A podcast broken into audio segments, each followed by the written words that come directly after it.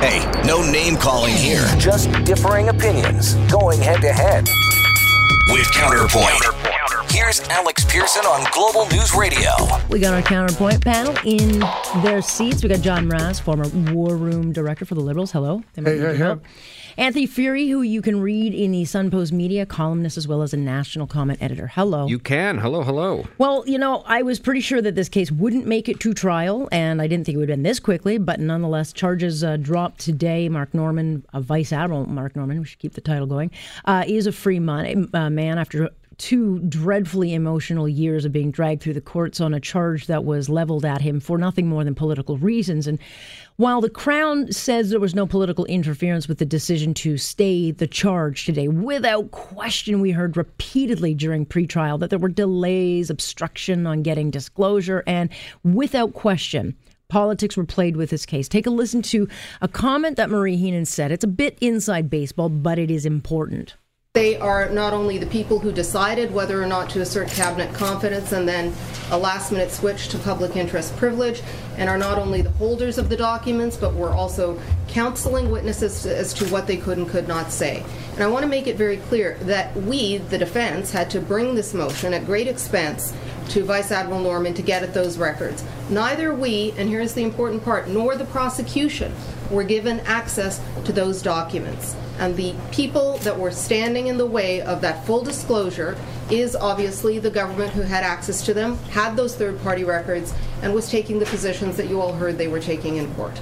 All right. So, look, there was a lot said in that comment, and it was all about political interference, which now the Liberals are going around and saying, see, look, the Crown said that there was no political interference. Marie Henein agreed there was no, political interference, but that is not actually what they were talking about.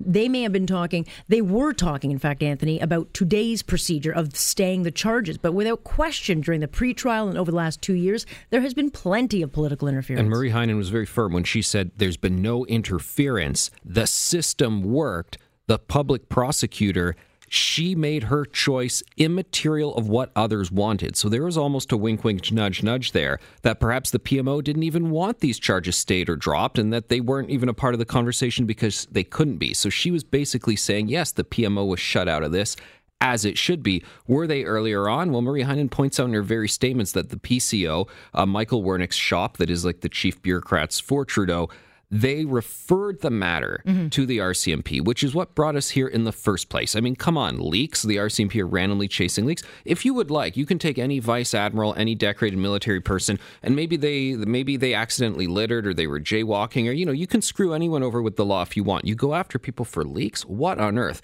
No, if you're going after the the head of the Navy, it has to be because they gave our secrets to Russia or China, because they killed a person, because, because they made money, not over this. And that is the, the original sin in all of this does seem to be that the political interference is why the hell was he even charged in the first place? Well, I think that's a big question. But the the question now comes: what what do we do with this? We know we're never going to get the documents. I mean, I think Norman will in fact speak. He said he's got uh, a story to tell. Canadians should hear it.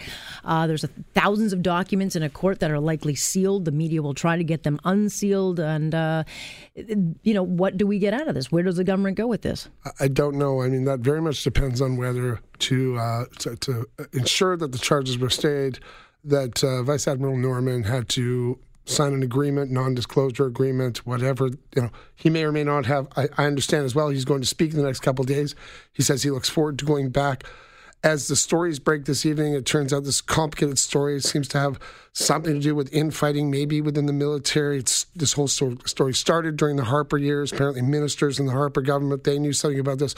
I have no idea. What does seem clear is everything Anthony Furey just said was right, and uh, it adds a whole bunch of snow to the ball rolling down the hill on the Trudeau government and their distance and their respect for an independent judiciary. That's Canada's uh, challenge right now. So let's stay on that topic. But a final little side note RCMP apparently, according to Norman's lawyer and a variety of other people, never even bothered. Uh, investigating or or interviewing the people who were there when the story started under the uh, un, under the Harper government. That is a very odd choice. Very odd. Maybe they're still gun shy from the effect that some of their investigations had right before big elections. But that means we don't have a political, a police force, a, a police force, but not a political, a, a national police force that will find any political activity irrelevant and move forward and do their jobs. It means they are considering politics as well as they do their jobs, and that should trouble us. And, and you know, one liberal senator, Colin Kenny, he made big statements about this a couple of years ago. He said he's really alarmed about uh, all sort of policing as it relates to Ottawa, whether it's the RCMP or any It's other operation. Looking at it, that they, you know, Colin Kenny's been sounding the alarm exactly what John's saying right now. Right, but the political. I mean, look, the Trudeau government. This thing went away. The story does not. I mean, this will come out in dribs and drabs again, and whether or not it packs the punch of SNC, it should, because to me, this is far more uh, egregious. You know, on People one felt it in their gut, Well, uh, going yeah. after the head of the Navy. Like, on one on. one hand, you've got this decorated naval officer, someone who stood up for the right uh, side of history, and then you've got a prime minister who, you know, he wanted to fight to keep a, a corrupt company out of trouble, and yet went, went turned around and weaponized uh, the courts to take out a political foe. I- and so, I, the political fallout though doesn't stop. No, absolutely. I mean, I mean, he could have been incarcerated. One breach of trust charge. I mean, for for passing documents, it seems like nothing. You could go to jail for that. But and I think when the public look at it, and obviously, you know, the bloom has very much come off the rose for Justin Trudeau. When you look at someone like like Jane Philpott, you look at Mark Norman, you look at Andrew Leslie, and you go, Wilson-Raybould. you go, these are fairly sort of balanced, experienced adults. I take their credibility, I take their integrity. The person in the prime minister's office, yeah, Well, not so I'm not- much. He's on the other side of the ledger, so you know it, it, it looks bad for him in all these situations when it comes to like who do you trust more? Well, Leslie Andrew uh, showed up at court today, gave Mr. Norman, Vice Admiral Norman, a big hug. I mean, it spoke volumes that he showed up to court and announced last week that, oh, by the way, I'm testifying for this guy and I'm not running again. But you know, it was months, just mere months after Trudeau came into office, John, that he stood outside, not once, but twice, and talked about this case going to court and it would be before a judge. And so he's got problems on his hands because he's not going to be protected by parliament privilege on those things. One thousand percent right. I mean, the elephant in the room we're not talking about is that remember that the head of the Canadian Armed Forces was seemingly backing the Prime Minister's office in the General pursuit Vance, and yeah. the char- General Vance. I didn't want to say. Well, that's he, he testified in the pretrial. And then we recently find out that Andrew Leslie, retired from the military, now a politician, was going to back not the head of the armed forces, as one would expect from the hierarchy of the boot boys, but Right. he was going to back the uh, the accused, the alleged defendant, which means that there must be a rift somewhere in the middle of our military, and that is very telling. That means There's also a rift in the party. well, absolutely right. But I worry much more about rifts in Right. the military Yeah. because if you look Right, right. historically, you sort of end up with well, Venezuela. Yes. Well, but again, we are now talking two cases. So when I hear people say, well, why should people care? This may not be felt immediately. This is not the kind of thing that you get an automatic um, result from. You can't see it tangibly, but we're talking about the erosion of our judicial system at the hands of the government. and I don't want to live in Venezuela. Well, well, well to your point of Venezuela, all those countries. I mean, when we're doing these We're things, doing two cases. that's what happens. People in Romania and people in Latin American countries, uh, not people, presidents and prime Right. ministers and so forth. You know, they go to jail for this stuff, and we're a country that has not been like that. We don't want to be like that. The accusation there was that they weaponized the justice system to not go, not prosecute a company. Here, they've weaponized it to say, "Go get this guy. We don't like him." Well, what's what's to stop them from going? Well, we don't like this random individual. You know, I think there's something wrong with that. What's to say that they haven't you done this any other time? What's to say that they haven't had their hand in a whole bunch of issues of justice? That's my you or question. me or anybody, Well, I'm you not even concerned about that, but I am concerned. What other directives have been given by this particular government that feels it's okay to put its hands all over the system? I don't know. We'll Whether that's a Danforth shooting, terrorist cases, anything like that that we never seem to hear about. No, I'd be very curious to see what the new head of the Eurasia Group, uh, consult for environmental uh, politics, geopolitically, has to say about it. Oh, that's right, Gerry Butts. Al Gore is very proud. Well, he doesn't have to testify anymore, so I'm sure he and Mr. Wernick are thrilled tonight, and I'm sure Scott Brison is actually spending time with the kids because he's not going to be on, uh, you know, testifying on a trial. You know, I love that with Gerry Butts, though. You know, you get into office, you kind of falsify entire industry, create this whole sort of business schema for carbon tax, and then you get out of the bureaucracy and you become the oligarch of the industry. I mean, it's brilliant. Like, hats we off call to it him. failing. Come upwards, on, all he right? was at the World Wildlife Fund. He cared about the pandas, Anthony. He cared about the pandas. All right. Let's um, take a quick break here. And when we come back, we'll talk about the other headlines. There were other headlines today. One of those, GM and Jerry Dias. We'll talk about that coming up in just just a minute here on Point on Global News Radio. Hey, no name calling here. Just differing opinions going head to head.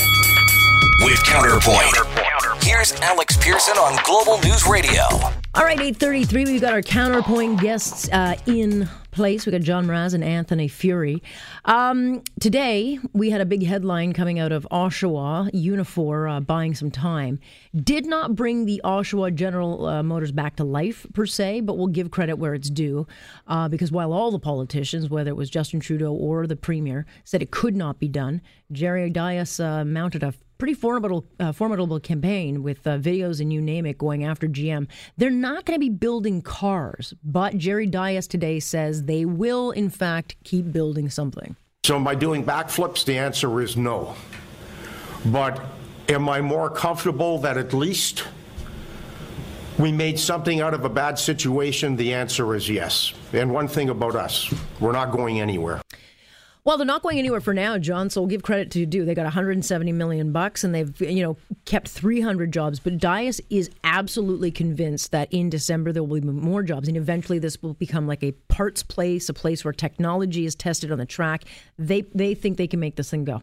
I wonder why. I mean, I am impressed. I'm impressed. I, I mean, this seems to me a corporation where it's kind of all or nothing, and he opened up a wedge as if Somehow. to prove to people he had some lever, whether it was the opinion of voters in Canada and United States, or whether it was political uh, support for GM in terms of subsidizations. You could come up with a lot of theories. I have no idea which one's true, but good for him. This is not a guy that I've ever particularly loved. He's pretty uh, ideological, didactic, like union leader. Good for him. Kudos. He should take it all. I hope he's right.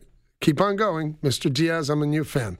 Yeah, look, I, I was very critical of Dias because I felt, uh, Anthony, like he was giving a lot of false hope to a lot of, of workers. Now, that this may peter out. I, I don't know. We, we will wait and see. But he has done, I think, what a lot of people said can't do. Do you look at this as your token? I agree with John. Jerry Dias is doing his job, and that's a whole hell of a lot more than a lot of politicians are doing, even a lot of corporate leaders. Look, he's representing workers in an industry, I won't say in decline, but in transition. Mm-hmm. So he's trying to make as much uh, lemonade as he can from what, what they throw at him. And, and look, I, I got to say, I'm, I'm, you know, I'm very much a free market guy. Is this industry even in the free market? The cash that we throw well, at them, yeah, and time I, and time again. This the first time this company was bailed out was something like in 1880 by the local city city government when you know the predecessor plant before GM brought it out. I mean, go ahead and do what you got to do. And quite frankly, the things he was calling for, you know, if you sell here, you got to build here, kind of things. I mean, I'm happy to put it all on the table right now because when Kathleen Wynne goes, you know, here's 250 million dollars to to some of these companies, and then they don't actually do the uh, do the jobs that they're promising for the timeline they're promising. And, and I don't know why I'm picking on Kathleen Wynne because quite frankly, Doug Ford is engaging yep. in corporate welfare right now. I'm being told, oh, it's deals the Liberals signed a year ago. We, we you know we have to do it for trust. And so, well, you know what? If you're doing deals like that again six months from now, it's going to be 100% unacceptable. So I don't know why Doug Ford can give out corporate welfare uh, to some companies that he favors, and then well, everybody I, uh, puts the GM workers out to dry. I asked Mayor uh, Carter, Oshawa's mayor, uh, today, will you be needing and calling on the government for some kind of subsidy? Because I, the, I don't think there's any appetite for the, the taxpayer to pay yet more no, corporate welfare, no. especially to an auto manufacturer with no a- actual plan in place. Um, and I didn't hear a no, so I expect that that both the premier and the prime minister will be uh, told to pony up, and the prime minister will probably uh, have a blank check written. Well, they've got SNC Lavalin, let alone Bombardier. Well, they might want to save some ink for the check they'll have to write to Mr. Norman. Right. You know, it, it's it's an odd situation, especially when you, you you put it up in a mirror against Trump's Trump maintains when his, his tax returns come out from the late 80s and early 90s that you were supposed to lose money. And at that point, if you were a real estate developer, it didn't mean he wasn't successful. The government would cover those costs. They always will because uh, they underwrite the banks. That's the way you were, you were seen as successful in New York. He said that this evening by tweet, uh, late 80s, early 90s. But he went into managed bankruptcy. Mitt Romney said the auto plants should go into managed bankruptcy. There, there's not a there's not a, a billionaire not? out there or a millionaire out there or a business owner out there who has never suffered in business. I mean, come on, give me a break. If you haven't failed in business, you've never run a business. That, that, that's the thing. I mean, if we're not, I'm not. I mean, I'm, I'm I'm I'm happy to kick someone around, but I know threw, too many business people who have uh, folded and been and then rebuilt and done beautiful things. We threw billions at the auto Yeah, plants. yeah. They could have gone into managed Sure. bankruptcy without the taxpayer money. Instead, they took the taxpayer money. So I have no problem uh, whether it's Jerry Dias or Doug Ford or whoever, saying that they now owe us. I'm totally okay with that. I want to say for the record, I've been told by a number of people who know about this more than I do, and I, I, could possibly be wrong, and they could too, that when GM was subsidized, both the United States here, uh, both governments took uh, positions uh, in terms of stock ownership, and that when they sold that, they made a profit and got their money back. So okay. maybe that's how GM gets well, up in the morning. And maybe, but look, again, for this deal, don't come to us for money. Just don't. Don't want it. Um, the Liberal government, I guess, delivering on a promise that has been, um, well, a few years in the making. The blood donation waiting period for men who have had sex with other men has now been lowered to three months instead of a year. It's the third time that Health Canada has lowered the uh, deferral period for men who have sex with men. Initially, it was a lifetime ban, and then it was lowered to five years. So you'd have to wait five years between having sex? Seems a little unreasonable, no? I, I, just presume that the doctors, I very much hope, are in charge of these decisions. And as we have come to be able to not only identify the infection of HIV or other or other diseases very quickly, and also treat them and stay them.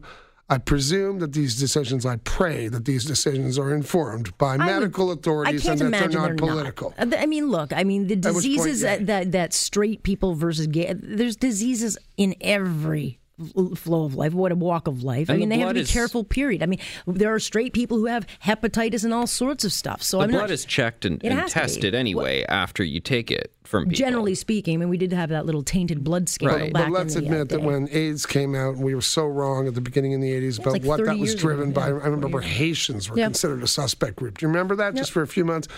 IV users. It was the gay population. Turned out to be none of that. It was driven by the transmission of blood, blah, blah, blah. And so there were lots of stigmas around homosexuality. We're in a different era now, socially, culturally, politically, economically.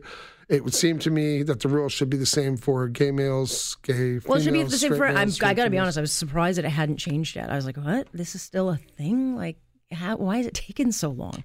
You know, uh, quickly, I'll get to this one. Uber drivers around the world striking in the lead up to the company going public today. The company's valued at paltry ninety billion dollars.